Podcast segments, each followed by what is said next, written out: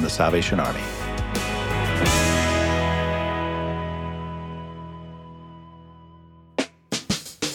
Wait, I just had a trigger. Sorry.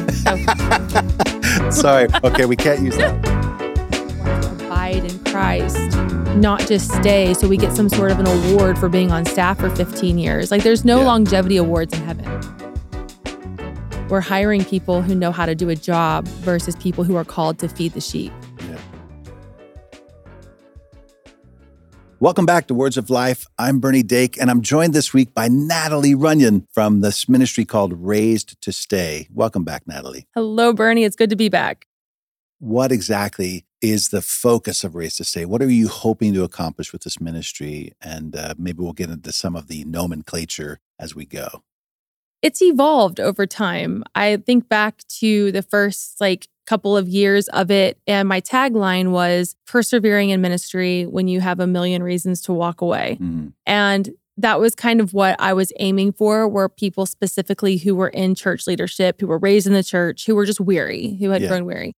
And over time, as people have come into uh, the community, my new tagline is challenging the church and championing the saints nice.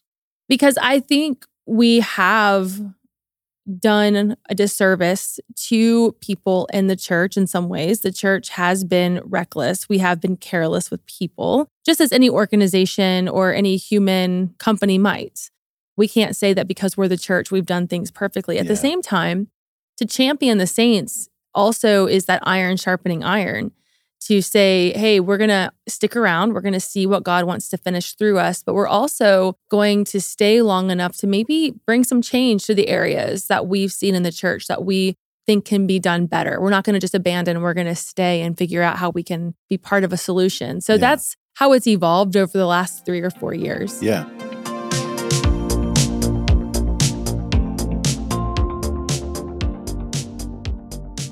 You often use the idea of church hurt. Hmm. How, how would you describe that to someone that doesn't know what that means? The Bible Coalition talks about church hurt being anytime someone uses scripture to lord over, to manipulate, Mm. to deceive another person into making them feel less than. Mm, So when we talk about church hurt, we are often referring to imperfect people hurting imperfect people. Mm. And this isn't new.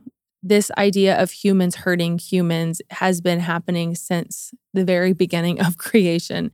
However, in the church, we do attach a perfect God to imperfect people. We expect to be hurt by the world as believers. We know that they don't know better. We've we've been taught that in Sunday school that, you know, our favorite Bible characters were hurt by people of the world. mm, But when it happens within the four walls where there's supposed to be protection and and God and family, this is the ultimate betrayal to be hurt Right. by the church. Yeah.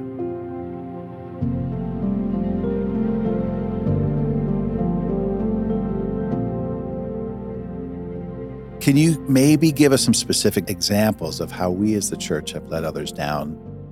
We are not good as the church with having hard conversations. Mm, I think we have them when we want to. I think we have them from pulpits.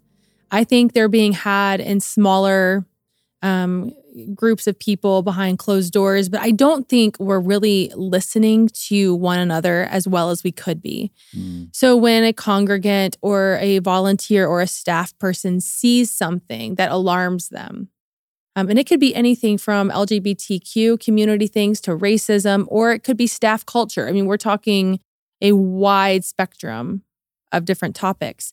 And they don't feel safe Yeah. bringing those topics to leadership. That's a huge red flag right. that we don't have a safe space in an environment that should be the safest place for us.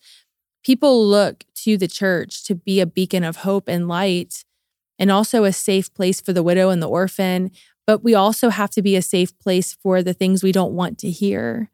And that iron sharpening iron is not just for people on staff and volunteers, that's for leaders too. Yeah. And I think what I'm hearing from the community is why is nobody listening when we tell them they have abusers on staff? when we tell them that someone is hurting other people? Why are we keeping talented people in high places who are hurting people? Mm. And a lot of that is the church. Part number two of this is hiring talent over anointing. We're hiring people who know how to do a job versus people who are called to feed the sheep. Yeah. And when you start putting people on platforms who are there for their own benefit, then they're no longer able to protect. And so we have a lot of staff people with giant bullseyes on their backs. Yeah. Um, they're exposed to the elements because leadership hasn't been properly protecting. I want to make sure that we're encouraging everybody to consider what we do as Christians and how we approach each other because it should be loving. And I think there's greater good there. And this is how we defeat the evil one's schemes. Absolutely. Well, thank you for joining us. This is week two. We got Yes. more to come. So we hope you'll come back next week and join us on Words of Life.